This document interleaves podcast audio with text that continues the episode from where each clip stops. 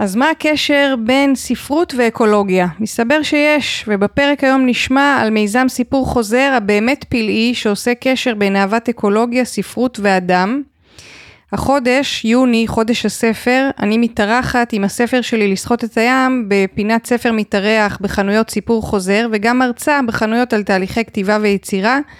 אז אפשר להיפגש שם וגם אפשר לעקוב אחרי הפודקאסט ולהצטרף לקבוצת הפייסבוק שלנו. פרק 53 בפודקאסט סיפור ירוק בחסות עמותת שינוי אקלים, פתיח ועפנו. אתם מאזינים לסיפור ירוק, אנשים, סביבה, השראה. כאן נפגוש יזמי אקולוגיה מרתקים שהובילו מאבק, הגו רעיון או חוללו שינוי. נהיה בצד של התקווה וההשראה. נתעורר כולנו לאחריות, אכפתיות ושמירה על העולם. אני מאיה הודרן, סופרת, מטפלת בכתיבה, מרצה ופעילה סביבתית, ובאתי להרים אותנו עם סיפור ירוק, פודקאסט אקולוגי אופטימי במיוחד. בוקר טוב לרינת אביב, מנהלת רשת סיפור חוזר. בוקר טוב, מאיה. אהלן, תחיל מהרשת הזאת, ואיך היא קשורה בעצם לפודקאסט הזה. סיפור חוזר היא רשת, רשת חנויות ספרי יד שנייה חברתית. היא שייכת לקבוצת שכולו טוב. קבוצת שכולו טוב היא קבוצה העוסקת בשיקום אה, תעסוקתי וחברתי לאנשים עם חסמים. זאת אומרת שאוכלוסיות מסוימות אה, בחברה שיש להם חסמים תעסוקתיים וחברתיים, למשל אנשים בעלי מוגבלויות כאלה ואחרות, בעצם מגיעים אלינו לקבל תהליך הכשרה או בתחום הפנאי או בתחום התעסוקה. קבוצת שכולו טוב הוקמה על ידי אה, עופר כהן וירד אייכלר, וסיפור חוזר הוא אחד מהמותגי הכשרה, הוא אחד מהרשתות או האפשרויות שניתנות לאנשים אה, לעשות בהם שיקום, והיא בעצם הוקמה בשנת 2008. אה, מה אנחנו עושים ומי אנחנו? בעצם מגיעים אלינו אנשים שמקבלים ממדינת ישראל ואוצ'ר לעבור תהליך שיקום. מדינה נותנת uh, כל מיני שירותים כמו סל קליטה, יש מה שנקרא סל שיקום. בעצם uh, המדינה נותנת ואוצ'ר לאנשים אשר uh, יכולים להיעזר בתהליך של שיקום, ואוצ'ר לשיקום תעסוקתי, והם בוחרים איפה לממש אותו.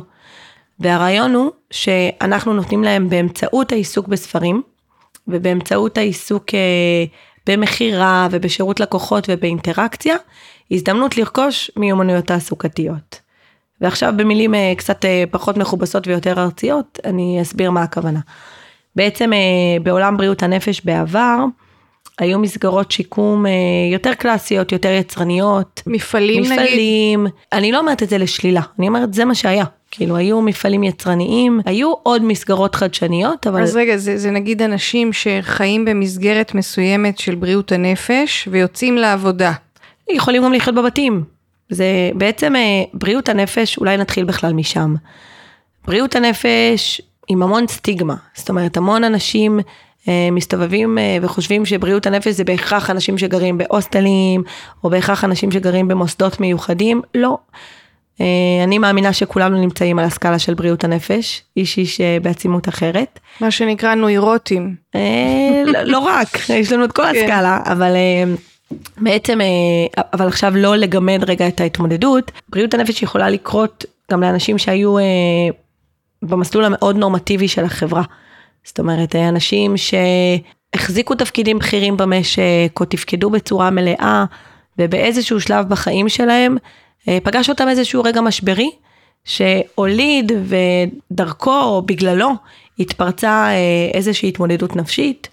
יכול להיות אדם שניהל סניף בנק, ועבר תהליך אה, גירושים מאוד קשה. יכול להיות דבר שאדם שהגיע לאיזשהו לחץ מהעבודה, אה, יכול להיות מישהו שתמיד זה היה בקצוות ובהתמודדות חיים מסוימת זה הלך והתפרץ. ויכולים גם להיות אנשים שמגיל יחסית צעיר הם נמצאים בתוך המערכת. אוקיי? עכשיו, בעצם יש את חוק שיקום נכי נפש בקהילה, שמאפשר, דרכו הוקם סל שיקום. אני מדברת בהתחלה על בריאות הנפש, כי כששכולו טוב התחילה, היא נתנה שירותים בעיקר לאוכלוסייה, שירותי שיקום בעיקר לאוכלוסיית בריאות הנפש. עם השנים כששכולו טוב וסיפור חוזר התרחבה, היא בעצם אה, מתרחבת ונותנת אה, אפשרויות שיקום לאוכלוסיות, אה, לאוכלוסיות נוספות. אבל הבסיס והמקור היה בריאות הנפש. ועירד, כשהוא בכלל, אני קצת אספר על מי השותפים שבעצם הקימו את שכולו טוב. עירד עבד אז בהוסטל, אני לא אספר את הסיפור טוב כמוהו, אבל הוא החליט לארגן איזושהי מסיבה, כי הוא אמר למה לא נעשה להם מסיבת פורים, והגיעו המון המון המון אנשים, ואז בכלל התגלגל הרעיון של לייס, בעצם לייסד ולהקים איזושהי מסגרת אה, שיקום חברתי שהיא נראית קצת אחרת. אני הייתי במסיבת פורים הזאת, שתדעי. נו, אז תספרי את. לא, אבל זה מעניין לשמוע את מה שאת אומרת עכשיו, מאחורי הקלעים הזה. אז בעצם הוא הקים את המסיבה הזאת בשביל אה, רגע לתת איזשהו ניחוח קצת אחר לאיך, לאיך שנתפס אה, תהליך של שיקום, ומשם בעצם התרחב, התרחבה כל המסגרת החברתית של שכולו טוב היום, היא נקראת החטיבה החברתית. מה שאנשים מכירים תחת יאללה מבלים, הם הציעו אז שירותי פנאי בצורה קצת אחרת, זאת אומרת שירותי פנאי בתוך הקהילה עם תיווך החוצה, כי מה שהיה מקובל זה שהיו בעיקר מועדונים חברתיים. אוקיי? זאת אומרת, היה, אדם היה מגיע לאיזשהו חלל ייעודי שבו הוא מקבל את הסדנאות. ומה שניסו לעשות יאללה, בעצם אה, ניסו לתת אה, פעילויות נורמטיביות במרכאות כפולות, סרט, קולנוע, באולינג, אה, מסעדה, לקבוצות מבריאות הנפש ב, ביחד. אוקיי? אבל אני חוזרת רגע, ל...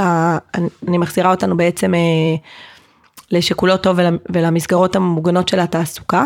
אז דאז היו בעיקר מפעלים מוגנים אה, עם עבודות יותר יצרניות, הם היו לרוב לא במרכז הקהילה. אה, גם מאלמנט כלכלי, הם היו באזורי תעשייה, היו צריך אנגרים גדולים, מקומות מאוד מאוד גדולים. לשכולו טוב הייתה, היה אז בית קפה בפתח תקווה. חברתי כזה? בית קפה חברתי, מפעל מוגן, מסגרת מוגנת. אבל מה אה, זה אומר? שמי שמנהל את המקום הוא עם אוריינטציה? זה אומר שמי שמתפעל את המקום ומי שמחזיק ונותן את כל שירות, את כל השירות לכל הקהל, זה אנשים שנמצאים בתהליך שיקום. אוקיי? אנחנו משתמשים במושג מקבלי שירות, הם מקבלים מאיתנו שירות של שיקום תעסוקתי. הם לא נמצאים אה, מולנו ביחסי עובד מעביד, מתוקף המכרז שדרכו אנחנו עובדים מול המדינה, בעצם אנחנו מפעילים שירותים עבור מדינת ישראל, ספציפית פה משרד הבריאות. אה, זה אומר שהם מתפעלים את כל הרשת, שאם את באה לקנות באותו בית קפה, היום זה נקרא קפה טוב, זה רשת, אה, זה רשת ענקית, יש להם 13 או 15 סניפים, אבל אם, אם את באה לקנות את הכל, מי שנותן לך את השירות, מי שבעצם מגיש לך את הבריסטה ונותן לך את הפרי שייק שאת רוצה, או את הסלט או את החביתה, זה אדם שנמצא בתהליך שיקום. אני לא יודעת אפילו איפה, אבל נפגשו באיזשהו סלון, אני מכירה חלקית את הסיפור, כי תכף אני אדבר על איך אני התגלגלתי לזה, נפגשו עירד ודולב, ועלה הרעיון להשתמש במוצר של ספר. חשבו על להשתמש בספר ככלי מאוד מאוד מאוד מכבד לשיקום. אין דבר יותר נעים מלהתעסק בספרים ולעבוד עם ספרים ולראות אה, ספרים במרחב שלך. ואני חושבת שההצעות שהיו אז לאנשים שהיו זכאים לשירותי מפעל מוגן, היו הצעות שברמה הקוגניטיבית הן לא היו מאוד מאתגרות ולא היו מאוד מפתחות, כי בסוף מפעלים יצרניים זה עבודה יותר שיטתית, זה עבודה יותר... מפעלית פס ייצור. אה, יש לו את היתרונות שלו, אבל זה לא מתאים לכולם. אה, והרעיון היה למצוא איזושהי מסגרת שתאפשר לעשות שיקום בסביבה קצת אחרת.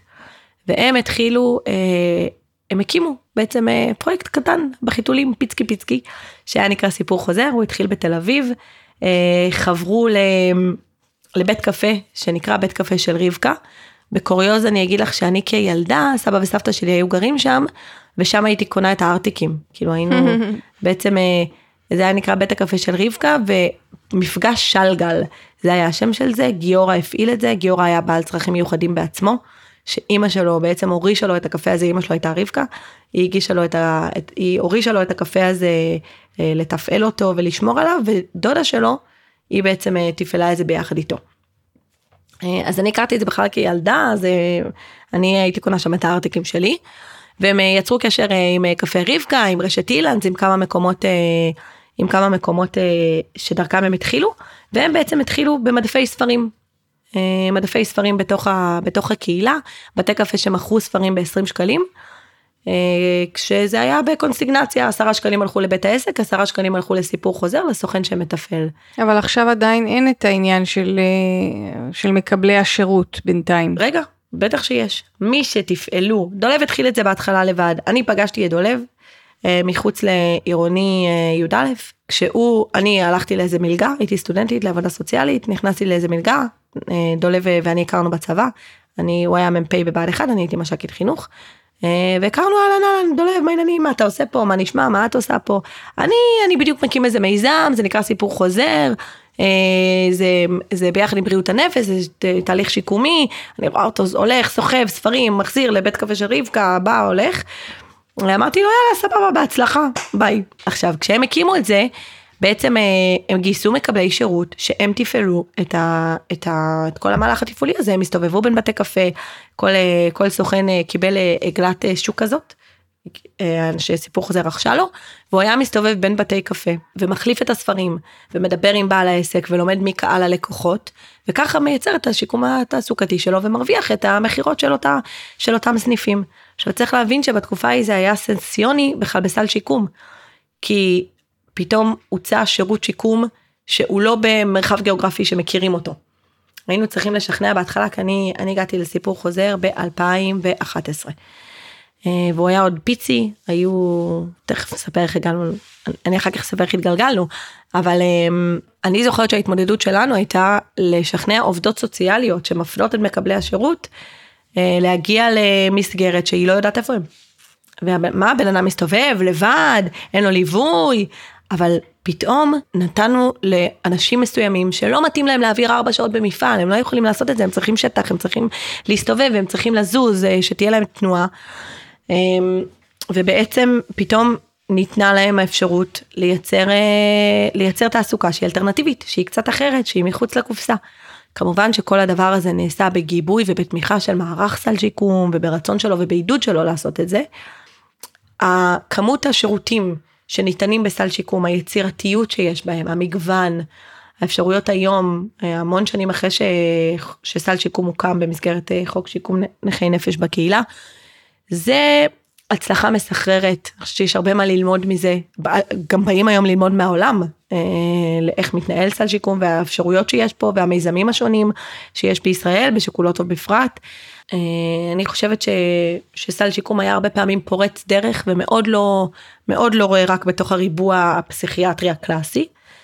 ואז קמה הישות המוזרה הזאת שנקראה סיפור חוזר והתחילו להסתובב אה, סוכני ספרים עם עגלות ספרים בין בתי קפה בישראל.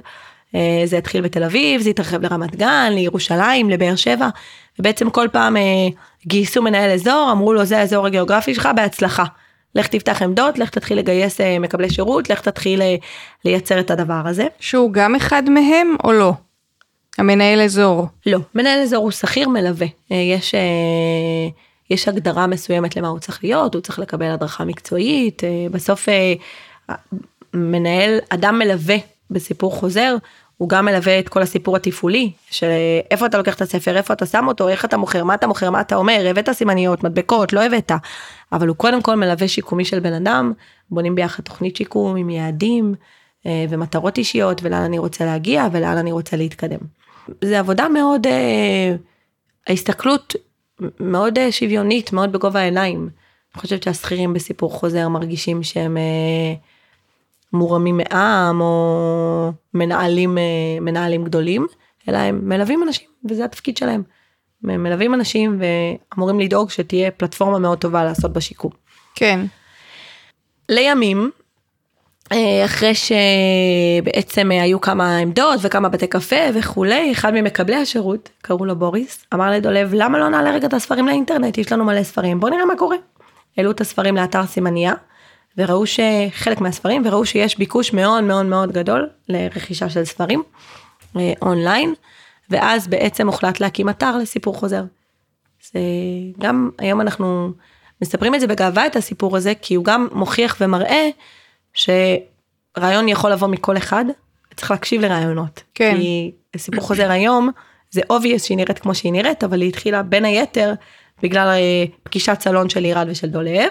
ואחר כך לזריקה של בוריס שהציע איזשהו רעיון ובעצם הרבה ממה שאנחנו עושים היום זה עוד הצעה ועוד הצעה ועוד הצעה שנלקחה בעשר אצבעות. כן הרבה מהיזמים פה בפודקאסט הזה מדברים על באמת על תהליך שמורכב מכל מיני תהיות ומחשבות ורעיונות שמוביל בסוף ליוזמה כפי שהיא נראית היום. וגם אני חושבת. אה... לא לפחד להעיז, עופר המנכ"ל שלנו, כל פעם כשאנחנו מדברים, המנכ"ל של שכולו טוב, כשאנחנו יושבים, אז הוא אומר, מה שאנחנו רואים היום בעצם שכולו טוב, זה החמש אחוז הצלחה. לצד זה יש לנו 95% כישלון שאתם לא רואים איפה זה נמצא. אז כאילו מה שאני רוצה להגיד זה לא רק המחשבות והתהיות, זה גם לא לפחד להעז, לנסות, זה לא הולך סוגרים, מלא דברים ניסינו הם לא הצליחו אז קיפלנו אותם. אה, ועשינו הלוך חזור אה, ישר ורוורס הרבה פעמים אה, כן, לאורך תני, הדרך. תני דוגמה למשהו שלא הלך. מקומות שנסגרים, היום אין כמעט מדפי ספרים בבתי קפה, כי מבינים שזה עבר זמנו. זה לא זה הקונספט. היה רלוונטי לאיזה תקופה כן, זה- מסוימת. בדיוק, לגמרי. היום עיקר השירות שלנו והשיתופי פעולה שלנו עם הקהילה לא בתוך החנויות, זה ספריות השאלה בחברות מסחריות ובחברות עסקיות, טיינרים. אה, סדנאות שאנחנו מגיעים אליהם, הרצאות משותפות, ירידי ספרים, איסופי ספרים, זאת אומרת יש הרבה דרכים להיות בקשר עם הקהילה ותכף אולי נדבר קצת על כמה משמעותית הקהילה היא עבור סיפור חוזר. כן, להבין שהיום זה לא מתאים, כאילו זה, זה כבר לא רלוונטי לשים היום אדם למכור ספר, בבית. יש לנו עדיין בתי קפה שאנחנו עובדים איתם, אני לא מבטלת את הדבר הזה לגמרי, אבל הם מאוד ספציפיים. וזה מאוד רלוונטי לבית הקפה ההוא ולאקלים שיש בו, זה כן. לא גורף. כן. אז בוריס העלה את הספרים לאתר סימניה, אה, ראו כי טוב, החליטו אה, לבנות אתר, ואנשים היו צריכים לבוא לקחת את הספרים מאיפשהו שהם הזמינו. אז נפתחה בז'בוטינסקי 18 ברמת גן, זה היה איפה שהיום יש שם את מגדלי התאומים אה, מול. נפתחה חנות סלש מחסן, שהיו בה מלא מלא ארגזים, שהמתינו בהם הספרים שלקוחות הזמינו. ואז אמרו, אבל הלקוחות כבר מגיעים, בוא נעשה להם תצוגה, שגם יוכלו לרכוש ספרים חדשים, נוציא את הספרים מתוך הארגזים, זה לא מחסן, זה צריכה להיות חנות. ואז בעצם ככה נבנתה החנות הראשונה, ואז אחר כך נפתחה חנות גם אה, בבאר שבע, אחר כך בירושלים, אחר כך בתל אביב, לימים רמת גן עברה דירה, לאיפה שהיא נמצאת היום, אה, לחנות שהיא יותר חנות, והיום אנחנו, יש לנו 23 אה, חנויות, 23 סניפים, צפוני ביותר, אה, בצפון יש לנו את עכו ועפולה, בדרום באר שבע ונתיבות, כשמשתתפים בהם 1,400 אנשים שמקבלים אה, שירות שיקום תעסוקתי, חלק אה, מגיעים בטיקט של בריאות הנפש, חלק מגיעים בטיקט של אה, מינהל מוגבלויות של משרד הרווחה. מבחינתנו זה לא ממש משנה. אנחנו לא עובדים בפורמט של אה, מה רשום לך בתיק הרפואי שלך, אלא מי אתה ומה אתה, איך אתה מתפקד ומה אתה צריך מאיתנו. אז ככה נראית הרשת היום, יש לנו את האתר, אה, ספרי יד שנייה, זה גם, יש, אני רוצה להגיד שני דברים נורא יפים שקורים בשני המסגרות שדיברת עליהם עכשיו. אחד זה האתר באמת, שזה נראה לי המאגר אולי הכי גדול נכון, של ספרי יד שנייה. נכון. שאני כל ספר שאני מחפשת שאני רוצה, אני קודם כל פונה לסיפור חוזר, נכון. אני מחפשת, אני בודקת, ואחר כך אני ממשיכה הלאה. והדבר השני זה באמת החנויות שהן נורא נורא יפות. נכנסת לחנות של סיפור חוזר, קודם כל אני אוהבת נורא להיות מוקפת ספרים, זה הרגשה כמו של שמיכה נעימה. גם בעיניי, וזה היה הרעיון המקורי של בכלל לפתוח את הרשת שיקום הזו שמתעסקת בעולם של ספר. הכל נורא אסתטי, זה נורא יפה, מעניין באמת. שאת אומרת שיגידו הפוך, כן. אבל בסדר, כל אחד אוהב דברים אחרים. בעיניי מאוד, אני חושבת שהנבירה והלהסתובב והריח של הספרים זה קסם. פעם היה לנו אה, מושג את מבחן שולחן השבת. האם העיסוק שאני עושה הוא מספיק משמעותי שנעים לי להגיד אותו בשולחן שבת. צריך רגע להבין, בואי נבחר רגע אדם שיכול לקבל אה, שירות שיקום בסיפור חוזר. בואי נלך על המנהל סניף בנק, בסדר? למשל, שם קוד. יש לי סיפור, האמת הוא נפטר. אחד האנשים שליוויתי שהכי אהבתי בו, אני לא אגיד את שמו, בוא נקרא לו דוד, שם בדוי. דוד ניהל סניף בנק של בנק לאומי, אב מתפקד לשלושה ילדים, גר בעיר אה, בשרון, נשוי באושר, והוא יצא למילואים, ובמילואים הוא נפצע והתחיל לו טינטון באוזניים. לא נפצע משהו רציני, אבל היה שם איזשהו משהו עם פגז ששרק, אה, לא, לא, קשה היה לי להבין בדיוק בדיוק בדיוק את הסיפור. אבל um, הוא, הוא בעצם התחיל לו טינטון באוזניים והוא קיבל הכרה ממש חלקית ממשרד הביטחון של אחוזי נכות. הדבר הזה התחיל איזושהי הפעלה של אה, פוסט טראומה מושעת. ממלחמת לבנון הראשונה. פוסט טראומה מושהית היא בעצם פוסט טראומה שכשמה כן היא מושהית ובעקבות איזשהו אירוע טריגר. היא נפתחת בדיוק איזשהו אירוע טריגר היא נפתחת חוזרת. הבן אדם יום אחד עזב את עבודתו עזב את ביתו והלך לגור ברחוב. הוזנח בעצם התמודד עם רגשות קשים קשים קשים, סיוטים, מורכבים, קצת אלכוהול היה שם, אבל ממש מינורי, כאילו הבן אדם לא הפך להיות אלכוהוליסט, כלא את עצמו, לפני שהוא עזב את הבית, הוא כלא את עצמו בעליית הגג של הבית, כאילו יום אחד קם ונעלם למשפחתו, נעלם למשפחתו לגמרי, והתגלגל אחרי אשפוז כזה או אחר, התגלגל לאיזשהו הוסטל בעיר במרכז הארץ. עכשיו כשאני נכנסתי לתפקידי, הוא כבר היה 4-5 שנים בסיפור חוזר. והוא היה בעצם באיזשהו, היה סוכן ספרים, היו לו 4-5 עמדות, היה לו איזה קטנוע טוסטוסון כזה קטן שהוא היה מסתובב איתו, היה לפעמים עושה שליחויות לחנות פרחים, והיה בעצם מסדר את המלאי בתוך החנויות. הוא לא היה קורא, כי הוא לא היה מסוגל לקרוא בגלל הריכוז ובגלל התרופות. כשהוא לא היה מחליף את הספרים בין העמדות, הוא היה יושב ומעשן ברצף uh, במסגרת של ההוסטל. ההוסטל קצת שמו עליו תווית של אבוד, כי הוא היה מאוד מאוד מאוד קודר. אדם מדוכא, גם קצת, uh, קצת גמור מהתרופות, זאת אומרת אדם בלי, אני עושה לך עם הידיים, אה, מראה לך בלי מבע פנים, אבל כן. כאילו אדם שאת לא, לא כל כך יודעת מי הוא ומה הוא. כהה כזה, מה... כן, אדם כאילו יש קליפה חיצונית ואתה לא מבין מה קורה בפנים. והוא מגיע לסיפור חוזר ומגיעה עובדת סוציאלית צעירה ונמרסת בש... בשמי, אני, אה, שאמורה להיפגש איתו פעם בזה ולעשות איתו תהליך שיקום תעסוקתי ולהעביר אותו ולקחת אותו מנקודה א' לנקודה ב'. הוא לא מבין מה אני רוצה ממנו. כאילו תשחררי אותי באימא שלך, אני נהנה לעשות את הספרים האלה, אני טוב לי. זה מביא לי את הכמה גרושים שאני אה, עוזרים לי רגע לקנות עוד ועוד סיגריות ואוכל בסיסי, ולמדנו להכיר אחד את השני ולמדנו לדבר, ומי שלא נרתע מהחזות החיצונית ואולי אחד האנשים הכי חכמים ומיוחדים שהכרתי בחיים שלי.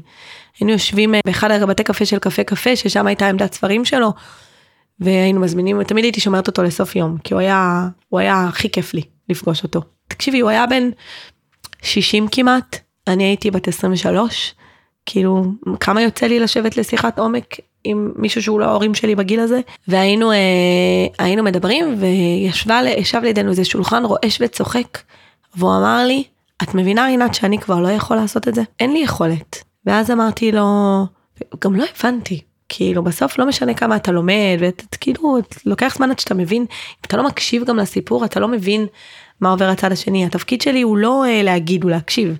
הוא להקשיב, הוא ללוות, הוא להיות.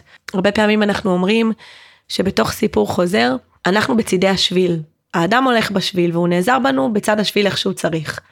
אוקיי? הוא יכול להיעזר בנו בזה שאנחנו נותנים לו את המשמרת בחנות, הוא יכול לעזור בנו בשיחה שהוא צריך אותנו לאחר הצהריים, והוא יכול לעזר בנו בזה שנגיד לו תפסיק לאחר מספיק, יכול לעזר בנו בזה שנגיד לו איזה יופי שבאת, לא משנה באיזה שעה הגעת העיקר שבאת, כיף לראות אותך. התחלנו לדבר, בכלל התחלתי את זה לספר דרך מבחן השבת, אז תכף אני אספר אותו, אבל אמ, אמרתי לו, אוקיי, אתה לא יכול אה, לצחוק, אבל בוא נחשוב מה אתה כן יכול לעשות. כאילו, לא נדבר במושגים של אושר, כי אושר זה כנראה בלתי מושג כרגע, אבל בוא נחשוב האם יש דבר אחד קטן שהיית רוצה להתחיל לעשות, נחשוב עליו. הייתה התנגדות מאוד מאוד גדולה, קצת דפדף אותי. היה מהנהן, ואומר לי, חמודה, תתקדמי. ואחרי כמה פגישות הוא אמר לי, אני רוצה לנסות לקרוא. אז אמרתי לו, מעולה, תבחר ספר. אנחנו רוצים חצי עמוד ביום. והוא התחיל לקרוא. שצריך להבין גם תרופות מאוד מפריעות לקשב ולריכוז, התרופות הפסיכיאטריות.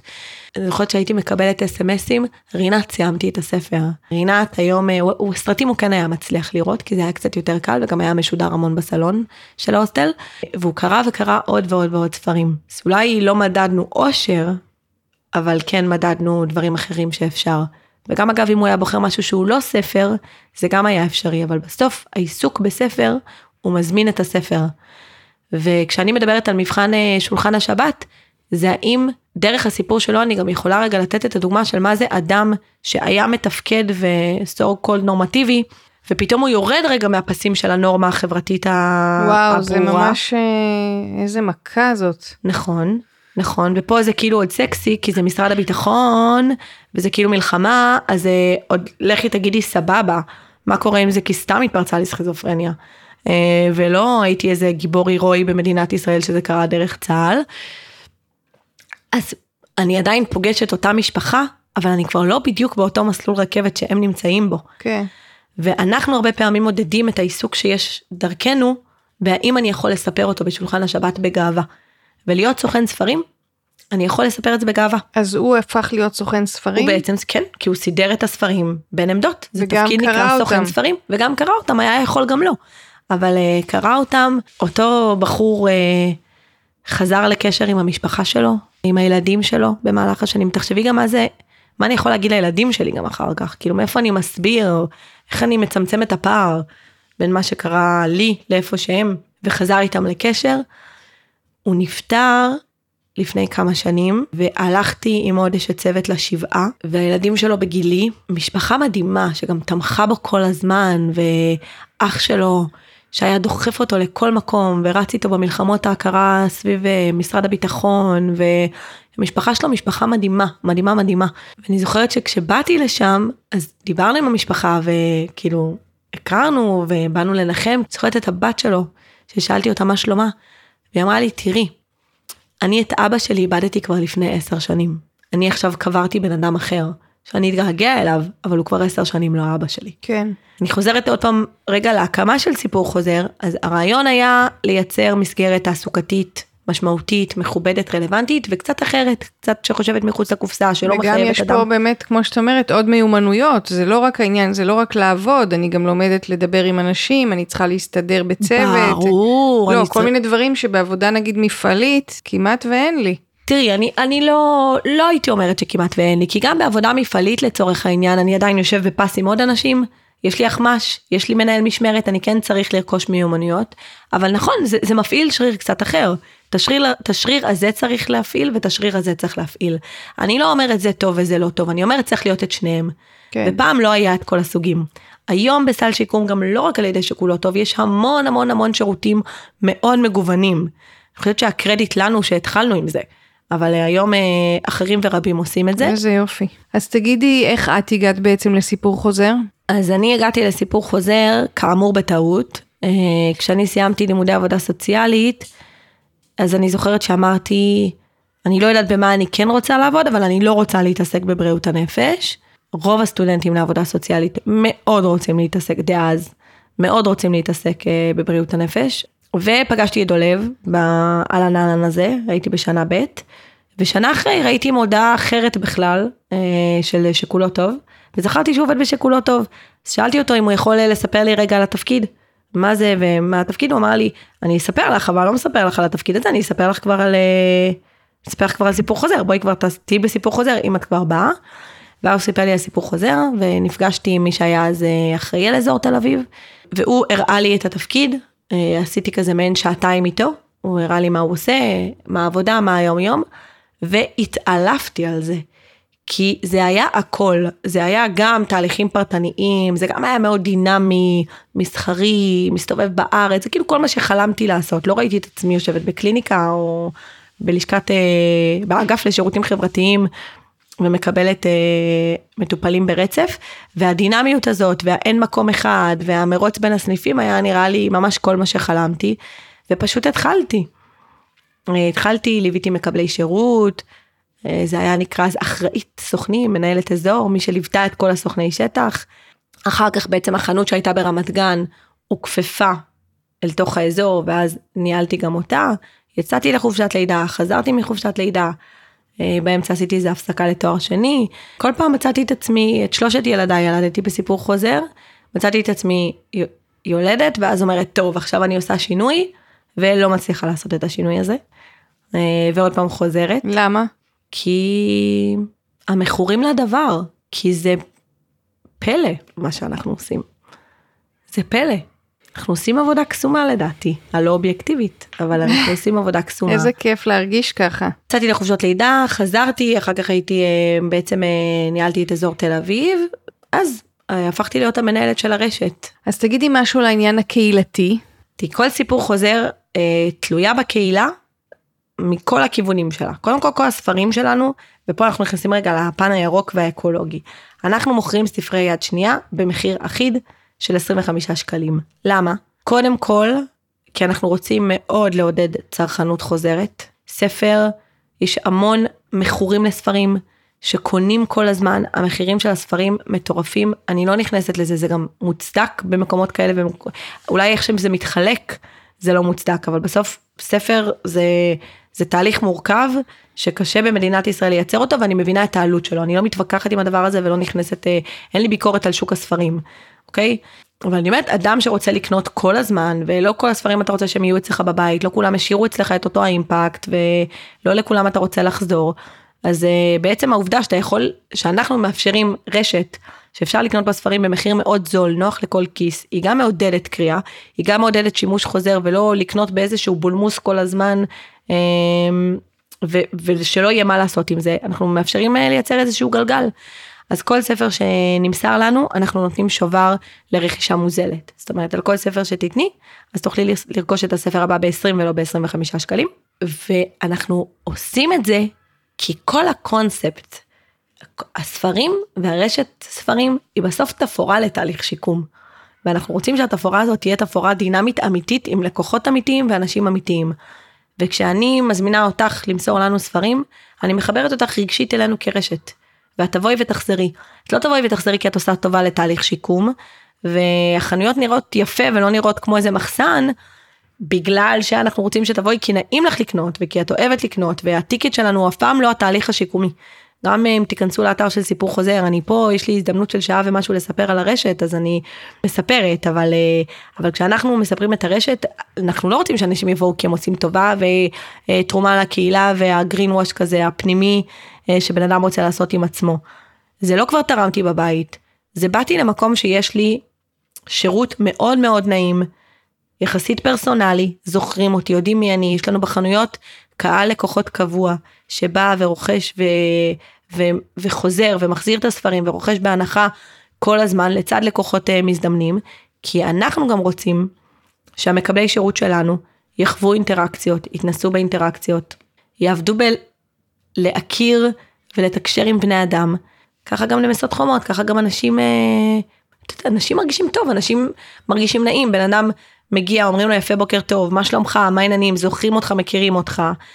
אה, לכל הכיוונים, בין אם זה הלקוח למקבל שירות או בין אם זה המקבל שירות ללקוח. קצת כמו החנויות של פעם. כן, נכון.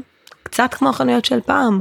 אנחנו עובדים על זה, את יודעת, לא תמיד אנחנו מצליחים לתת את התחושה הזאת, אבל זה גם חלק מהעבודה מול, מול אדם שנמצא אצלנו בתהליך שיקום, איך הוא, איך הוא עושה את זה ומחפשים עבורו את הספר, ולפעמים מוצאים את הספר ולפעמים לא מוצאים את הספר. שם בעצם נקראת החוויה. קורית החוויה. אני שותה רגע. כן. אני באג'נדה שלי דרך סיפור חוזר אנחנו מעודדים אה, מעודדים קריאה אנחנו עושים אה, סדנאות לבתי ספר לא בטירוף זאת אומרת לא זה לא המוצר שאנחנו מוכרים אבל כן הרבה פעמים אנחנו משתפים פעולה עם בתי ספר גם על איסוף ספרים גם עושים סדנאות קריאה עם ילדים מדברים על סיפור חוזר לפי הגיל מדברים על מחזור מדברים על אקולוגיה המון המון עצים נקרטים אה, בשם, אה, בשם הדפים והספרים, ועדיין יש אנשים שלא היו מוכנים לעבור לקריאה דיגיטלית, ואני אחת מהן. אני רק יכולה לקרוא ספר עם נייר שאני מרגישה אותו ומריחה אותו, אז זה לא הולך להיעלם, אבל כן אם אפשר אה, לייצר שוק יד שנייה, ואני חושבת שזה מה שאנחנו עשינו. אה, הגדלנו ושימרנו ושיפרנו את שוק יד השנייה אה, בעולם הספרים, אז בוודאי, למה לא ומה טוב.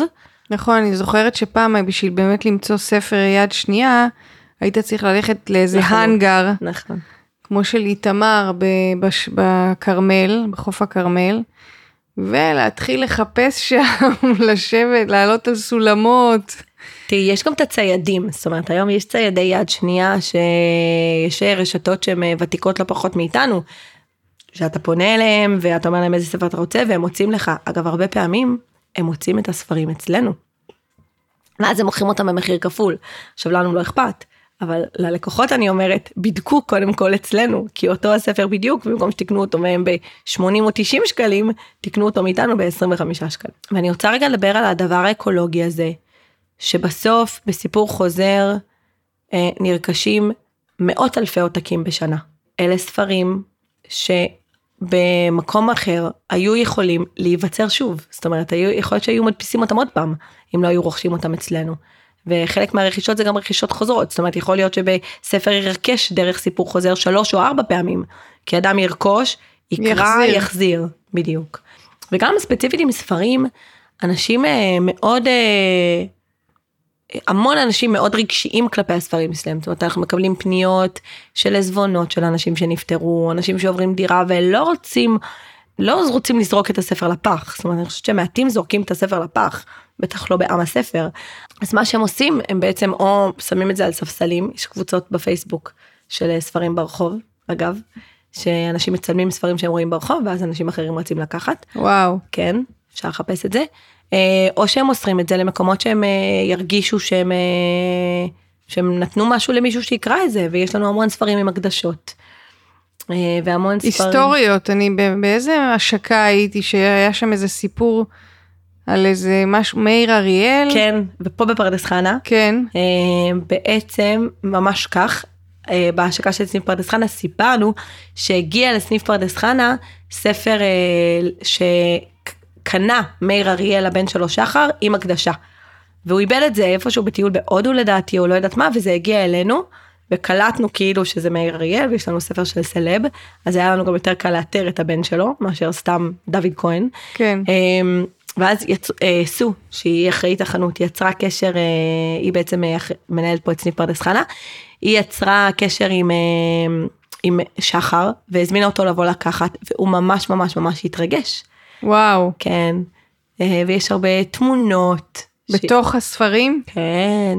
מכתבים, תמונות, כן. וואו. יש לנו חנויות עם, אה, שיש לוח מודעות של דברים שמצאתי. אה, וכל מיני תמונות וגם לא נעים לנו לזרוק תמונות. מה אני אזרוק תמונות שאני לא יודעת של מי זה. אז יש לנו ממש בכל חנות סטוק של מכתבים, גלויות, תמונות, קבלות וכל השמטס שאנשים, שאנשים שומרים. כסף מצאנו כמה פעמים בספרים, מצאנו פעם מעל אלף דולר בספר, העברנו את זה למשטרה, אה, יצרנו קשר עם המשטרה, בעצם אה, את מפקידה את זה, ל... את מפקידה את זה במשטרה, את מספרת את הסיפור, ואם אחרי שלוש שנים אין דורש, אז את מקבלת את הכסף. אז בעצם אה, היה, היו אלף דולר שעשינו איתם איזושהי פעילות גיבוש לחבר'ה ברמת גן, כי הספר נמצא ברמת גן ואחרי שלוש, הכסף חזר אליכם. כן, חזר אלינו אחרי שלוש שנים אני חושבת. הרבה פעמים גם מצאנו כסף, היה, עשינו איסוף עכשיו מבית, שבאיסוף היו אה, המון שטרות, וישר התקשרנו למקום שממנו אספו, אה, ואמרנו להם תקשיבו יש בתוך האיסוף כסף תודה רבה היא החביאה היא זה היא זה ובאו לקחת כמובן את הכסף אנחנו לא מחפשים ליהנות מכספים של אנשים אחרים אה, זה לא הפורמט. יש מלא מלא מלא יש מלא אוצרות אה, בספרים מעבר למילים והסיפורים את כן, אומרת. כן, והקדשות ומכתבים ומכתבים של מריבות והשלמות ואימא לילד ואין סוף. לפתוח ספר יד שנייה לדעתי זה לזכור חלק שאתה לזכור כמובן שאתה חלק ממשהו אתה לא אחד יחיד שמסתובב בעולם. מה עושים באמת עם uh, ספרים שלא משתמשים בהם? נגיד, אתם בטח מקבלים ארגזים שלא בהכל, או נכון. עזבונות, מה, את, מ, מ, מ, אתם באים עם משאית לקחת, uh, לא יודעת, למישהו יש ספריית ענק. כן, קודם כל אנחנו באים לאסוף מעל 200 ספרים, אנחנו לא אוספים נגיד אנציקלופדיות וספרי לימוד, שאנחנו יודעים שאין להם בכלל ביקוש. מה אנחנו עושים עם ספרים קרועים, או ספרים שיש לנו אותם במיליוני עותקים, או לעיתים אנחנו תורמים אותם. או שאנחנו ממחזרים אותם. ספרים אף פעם לא נזרקים ככה סתם לפח, יש לנו שיתופי פעולה עם חברות מחזור דפים, אה, שבעצם באות לקחת את זה מאיתנו. ספרים תמיד, אה, תמיד יגיעו עד למיצוי האקולוגי שאפשר אה, לעשות איתם.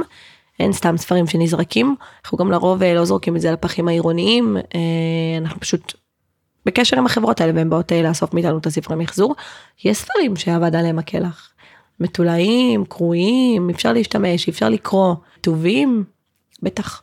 כן. אני יכולה להגיד לך ספרים מאוד מיוחדים שמצאנו. אה, קודם כל הגיע אלינו סידור בגרמנית ועברית, יפה יפה יפה, מ-1920 ומשהו. ממש, כאילו אני אפילו לא יודעת איך הוא התגלגל אלינו. עכשיו, צריך להבין שהוא פשוט נמסר אלינו בארגז. אנשים לא מבינים את האוצרות שיש, יש לנו ארון אה, ספרי VIP, שאנחנו שומרים אותו, אנחנו צריכים להחליט מה לעשות איתו, עוד לא מצאנו את ה... הפלטפורמה הנכונה אה, שבה אנחנו נוכל להעביר את הספרים האלה הלאה. אז זה בינתיים נשמר אצלנו, אנחנו נעשה עם זה משהו אני מניחה בשנה הקרובה, כי זה ממש אה, פשע לא, לא לגלגל אותם הלאה. אבל יש ספרים למשל שמכרנו, סתם מכרנו הנסיך הקטן ביידיש. אה, מכרנו אותו ב-25 שקלים, זה ספר ששווה הרבה כסף, בן אדם היה רוצה להוציא עליו. תספרי משהו על הצוות שמחזיק את כל המערך. כן. מי הצוותים שבאים אה, מי מחזיקים את המערך הזה של סיפור חוזר? אז קודם כל, כל מי שידו נוגעת בסיפור חוזר מחזיק את אה, סיפור חוזר. זה ה-1400 מקבלי שירות שהם מחזיקים את סיפור חוזר וזה הצוותים השכירים שמתפעלים, מנהלים ומלווים את מקבלי השירות. מי הם בפרופיל שלהם? הם קודם כל אנשים שמאוד אוהבים בני אדם ויודעים לעבוד עם בני אדם ורוצים לעבוד עם בני אדם ושמסוגלים ורוצים לעבוד עם אנשים במערך אה, מסחרי כמו שלנו. זאת אומרת אה, בחנויות ספרים, ב... יש לנו גם מערך של תעסוקה נתמכת, אה, לא רק לנו, לכל, אה, זאת אומרת, זה מערך מתוך סל שיקום, אה, של ליווי לשוק החופשי. כל הרעיון בעצם אה, של אנשים שמגיעים אלינו זה טוב שבאת מתי אתה הולך. זה בית ספר לעבודה. לרכוש מיומנות עבודה ולקום וללכת. אה, בסוף אנחנו מודדים את עצמנו על כמה אנשים מסיימים אצלנו את התהליך. מה זאת אומרת? אנשים לא נשארים ב... לא, הם, אה, הרעיון הוא שהאדם, אחרי שהוא רכש את המיומנויות שלו, הסיר את החלודה שלו, למד דברים חדשים, חיזק את הביטחון, כל אחד מה שהוא היה צריך, זה בסוף להחזיר אותו לעבודה בשוק החופשי. אה, אנשים, אנחנו מודדים את עצמנו על השמה של אנשים אחר כך בשוק החופשי הפתוח. וואו. במקום שבו הם מתפרנסים, ביחסי עובד מעביד מלאים. לסיפור חוזר מתוך ה-1400 אנשים, 450 אנשים עובדים בשוק החופשי. אה, יש עוד המון אנשים שעברו לעבודה בשוק החופשי והפסיקו לקבל מאיתנו ליווי, כי הם הרגישו המון עצמאות במהלך הדרך. אנחנו מדברים אגב על מספרים אה, מטורפים. זאת אומרת, אה, אנחנו בסיפור חוזר עומדים על 33 אחוזי השמה. זאת אומרת, מסך האנשים שמגיעים אלינו, 33% עובדים בשוק החופשי, שכולו טוב עומדת על אחוז השמה של 40% ביחס לישראל וביחס לעולם, כשהממוצע הוא uh, בעולם uh, 6 או 8, בישראל 10%, זה כאילו מספרים מטורפים, שבעצם אנשים שנעזרים בסיפור חוזר כקביים, וקמים ואחר כך ויוצאים בהליכה רגלית, uh, בלי הקביים של סיפור חוזר. הם כן ממשיכים לקבל ליווי כזה או אחר, במידה והם רוצים אותו, אבל אה, יש עצמאות תעסוקתית מוחלטת. אז יש גם בתוך הצוותים לא רק את מי שמנהלים את החנויות, יש גם את רכזי התעסוקה נתמכת שמלווים, ואת רכזי אפיק קהילה שמלווים את כל השת"פים המגוונים עם הקהילה. מי הם? הם נטולי פרופיל אחיד, מורים לשעבר. אנשי טיפול? לא, לא בפרופיל, הם כן צריכים, הם מודרכים, יש לנו אנשי מקצוע. כל עובד אה, מודרך ומלווה על בסיס קבוע לפי התקנות אה, שאנחנו גם מחויבים, הוא מקבל הדרכה פרטנית פעם בחודש וחצי וכל בעצם העבודה המקצועית אצלנו מבוקרת על ידי אנשי מקצוע כל הזמן. זאת אומרת זה לא אני באה עם התרמיל האישי שלי ומה שהבאתי מחיי ואני עושה הלאה בבעלה מה שבא לי, ממש לא. אה, הכל אה, מאוד מודרך ועם הכשרה, אבל עם הטוויסט הזה של זה שבסוף לא גדלתי בהכרח בעולם הזה. יש לנו בחור שהיה טבח, יש אה, בחור שניהל מרכז אה, בתמחוי ומרכז סיוע, בחור שניהל מפעל, בכלל סתם מפעל קלאסי מסחרי, אנשים שרק סיימו לימודים ובאו, אנשים שכאילו מגוונים באמת, אני כאילו כל אחד ומה שהוא עשה, מי שהייתה רכזת קהילתית בעירייה, כל אחד ממש ממש ממש משהו אחר, אנשים שבאו מהתחום הקמעונאי לגמרי, אנשים שעבדו בהייטק. אנשים שעבדו בתפקידי אדמיניסטרציה, אה, ובעצם רצו לעשות איזשהו שינוי תעסוקתי. אה, יש לנו פנסיונרים שזה קריירה שנייה שלהם. אה, המשותף לכולם זה שהם רוצים ללוות אנשים, מוכנים ללמוד ולהיפתח. שיקום, כאילו בסוף יוצא שאני בעיקר מדברת על שיקום, אבל כי זה, זה בסוף מה שבאנו לעשות. שיקום בעיניי זה מיומנות ההקשבה. הקשבה ושיקוף, הקשבה ושיקוף. אני מקשיב לך, אני משקף לך, אני מקשיב לך, אני משקף לך. אני זוכרת אולי אחד הסיפורים הכי מכוננים שהיו לי כשגם רק נכנסתי לתפקיד. ליוויתי בחורה בשם שירה, מאוד מיוחדת. לא הייתה בקשר עם המשפחה שלה, הייתה ממש אה, בודדה. הייתה אומרת לי, אני גודלתי בידי זאבים, והיא ממש כאילו הייתה די לבד בעולם. היא הייתה סוכנת ספרים, הייתה בחורה מבריקה, חכמה, לא ראיתי אדם חכם כזה בחיים שלי. כאילו בחורה חדה, אי אפשר, אין, אין כמותה. היה איזה מבול, יום מבול מטורף, מטורף, מטורף, מטורף, מטורף. והיא לא יצאה לעבודה, אז כי הרמתי לטלפון בבוקר, אמרתי לה, שירה, מה קורה? כאילו, צאי לעמדות שלך, ויאללה, כאילו, התחיל השבוע, היום יום שלישי, מראשון לא יצאת, שני לא יצאת, יאללה, כאילו, גברת, אנחנו בשיקום תעסוקתי פה, מה באת לעשות? זוכרת שהיא אמרה לי, תגידי, את נורמלית? את רואה איזה מבול יש בחוץ? אני לא יוצאת בחיים. אני זוכרת איפה הייתי. הייתי על איזה גשר, מעל איילון, הסתכלתי מסביב, ראיתי גשם זלעפות, ואמרתי, מי הנורמלית מבינינו? מי צודקת? אולי באמת זה לא יום לצאת ממנו לעבודה. כאילו, מה זה העולם הזה שכולם יוצאים בגשם לעבודה? זה אולי, אולי אנחנו לא נורמלים. כאילו, והיא צודקת, מטח בחוץ. אבל אני זוכרת שאז הבנתי כן. שהיא לא חייבת לחשוב כמוני. כן. ואם אני אנסה להביא אותה לחשוב כמוני, זה לא ילך. כן. אני צריכה אה, ללכת במסלול שלה, ולא יהיה אליי. כן, ואני חושבת שזה גם מספר משהו על הקרבה הזאת, שבסוף אנחנו יכולים להרגיש שאנחנו במקומות, יכולים להתחלף כל רגע עם כל אדם. ויש בזה איזה משהו שקצת אה, מביא צנעה ואיזושהי הסתכלות בגובה העיניים. אז, אז אלה האנשים שלנו. זה מה שהם מחזיקים איתם. שאנחנו אומרים להם, אנחנו יכולים ללמד אתכם הכל, אנחנו יכולים ללמד אתכם להוציא דוח Z מהקופה, אנחנו יכולים ללמד אתכם, אה, ללמד את המקבלי שירות למכור, אנחנו יכולים ללמד אתכם אה, לעבוד עם מסגרות, אנחנו יכולים ללמד אתכם את הכל, אנחנו לא יכולים ללמד אתכם לאהוב אותם. את זה אתם צריכים לבוא מהבית. כן, מקסים. אני חושבת שהרבה אנשים לא יודעים שבעצם בסיפור חוזר מועסקים אנשים עם איזשהו חסם, חסם או קושי, או... ואיך זה גורם למפגש הזה להיראות. קודם כל, זה הפורמט, זה בכוונה. אנחנו לא רוצים שאף אחד אה, יבוא לרכוש אצלנו, כי הוא עושה טובה אה, לבן אדם שנמצא בתהליך שיקום. רוצים שאנשים יבואו לקנות אצלנו, כי יש לנו ספרים מצוינים, נגישים ושירות נעים במחיר זול. החיים הם החיים, אין, אה, החיים הם לא אה, סטרילים. וכמו ש... בסופר יכולים לצעוק על כל אחד, אז גם בחנות יכולים לצעוק על, אה, על מקבל שירות שלנו, וכמו שבסופר יכולים להיות נחמדים, כי אנשים הם נחמדים או לא נחמדים, אז גם הלקוחות אצלנו יכולים להיות נחמדים או לא נחמדים, ואין לנו עניין, אה, בדיוק אין לנו עניין לייצר את הקול המתוק הזה, הלפעמים קצת פיקטיבי, שבן אדם נכנס לחנות ואז הוא מתחיל לדבר פתאום נכון נורא נורא לאט, כאילו יושב מולו בן אדם שלא מבין. יושב מולו בן אדם שהוא במו, ברוב הסיכויים חכם לא פחות ממנו, נוכח וקיים לא פחות ממנו. אני לא מחפשת שיבואו אליו עם הקול המתוק, אפשר עזרה בית ספר? לא, שלום, אני רוצה ספר, ואם תקבל שירות לא טוב, תתעצבן. או תתרגז, או תתלונן, וברוך השם לקוחות מתלוננים ומעירים, וזה מעולה.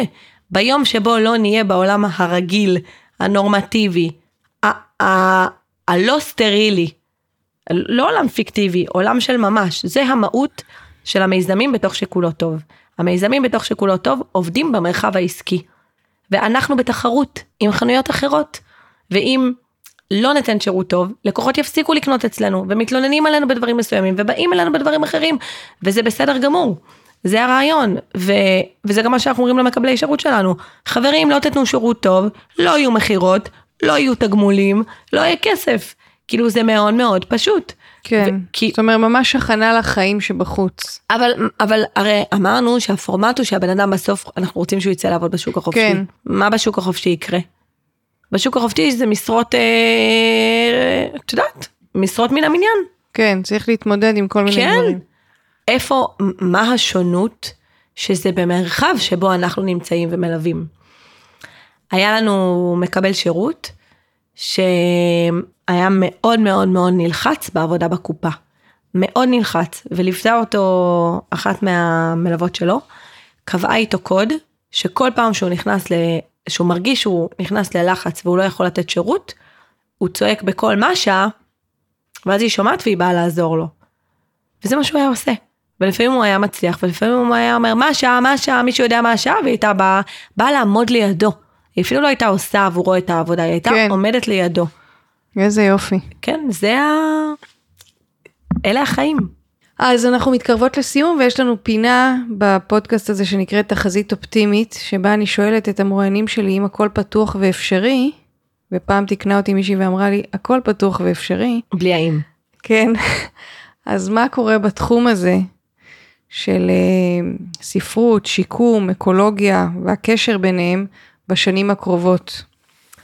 קודם כל, הקהל שממשיך לרכוש בסיפור חוזר הולך ומתרחב. אה, מבחינתי. זה הדבר הכי חשוב לי. אני לא מבינה למה בן אדם שלא רוצה לקרוא, לקנות ספר אה, חדש שיצא הרגע, שזה, יש לו מקום אחד לקנות וזה בסדר, איך הוא לא בא אלינו? אני רוצה שכולם יבואו אלינו. אה, לא כי אני מרוויחה מזה כסף, כי אני באמת לא מבינה למה לא. אני חושבת שלעבור בתוך, ה, בתוך התחנה הזאת שנקראת סיפור חוזר, היא משפיעה, ואתה יוצא משפיע ומושפע.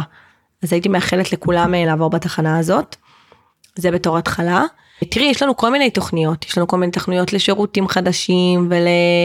ולשירותים מסחריים חדשים, אז הולכים לקרות הרבה שינויים. אני כן אה, אומרת, כאילו, תישארו ערניים, כי אתם כן אה, תלכו ותמשיכו לשמוע עלינו עוד ועוד ועוד. אנשים קוראים, אה, היה השבוע יריד אה, חודש הספר בהוד השרון. אנחנו מפעילים את היריד העירוני של הוד השרון. כאילו כל פעם לקוחות המומים מכמה נוער הם רואים שעומד לידם וקורא. התחנה שיש בה הכי, הכי הרבה עומס בכל רגע נתון, זה התחנה של הנוער. לא הילדים שההורים שלהם מכריחים אותם, ולא המבוגרים שבאים בזכות עצמם, הנוער. והם אה, באים ומבקשים המון ספרים. אז כאילו תחזית אופטימית, בואו נפסיק להגיד שאנשים הפסיקו לקרוא, זה לא נכון. אנשים אה, קונים אה, חוויות כל הזמן, אז התחזית האופטימית שלי זה שזה ילך וימשיך. אני חושבת שהשוק הזה גם של ספרים דיגיטליים הוא, את יודעת, ברמה האקולוגית הוא גם מאוד מועיל לעולם. כן. ואני מברכת עליו ושמחה שהוא נמצא ונוכח לצידנו. כן, אבל אני גם מאוד מזדהה עם מה שאמרתי, מה... ניסיתי, להרגיש. ניסיתי לקרוא דיגיטלי. כנראה שצריך להיוולד כבר לתוך הדבר הזה כדי לא, לא להתגעגע לנייר. כן, גם את יודעת, מבחינתי, כאילו הספר זה בדיוק הבריחה מהמסך שאני גם ככה, החיים כפו אותי להיות תקועה עליו. בטלפון ובמחשב ובמיילים וכולי. אז כאילו דקה אפשר לברוח לספר, תתרחק מהמסך, זה המתנה שלך רגע לברוח לעולם האחר. זה כמו שאתה לא תצא לטבע עם המסך. כן, זה גם... לשיטתי. נכון, יש כל מיני מחקרים על, על קריאת ספרים.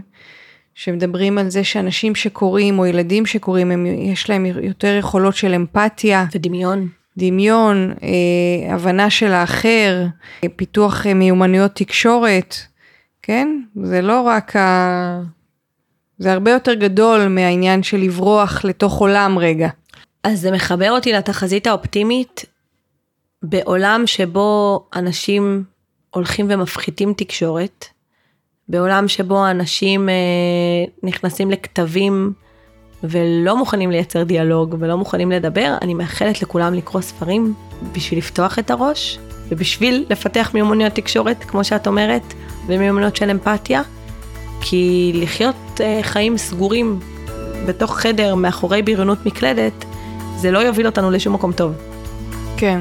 ולשם אנחנו קצת אה, צועדים, אז אני, מקו... אני מבחינתי עולם הספר שייך בדיוק לזרם השני אה, של האנושות. אז אני מאחלת לו ללכת ולהתרחב, בין היתר בשביל לצמצם את, אה, את המצבים שבהם אנחנו נמצאים היום. אמן. אמן. תודה רבה רינת אביב שבאת. בשמחה, תודה לך. איזה כיף. על ההזמנה, ובואו לבקר אותנו. בסניפים, כן. באתר. נכון, אז אנחנו נפרסם גם בקבוצת הפייסבוק ובכלל את כל, אה, את האתר של סיפור חוזר, את הסניפים. וגם את ההרצאות שלי החודש שם, כשאני בספר מתארח. נכון, מאיה באה אלינו לספר על הספר שלה אה, ולהציג אותו, לספר על, תהליך, על התהליך שלה ועל תהליך הכתיבה, ואנחנו שמחים אה, מזה מאוד. והנה עוד דוגמה לשיתוף עם הקהילה, של אה, איך אדם יכול לבוא ולהתארח אצלנו. נכון. תודה רבה ובהצלחה. תודה. תודה רבה על ההאזנה הסבלנית שלכם. אני הייתי מאיה הודרן, ואנחנו נתראה בפרק הבא של סיפור ירוק. עד אז שנהיה טובים לעצמנו, לזולת, לעולם.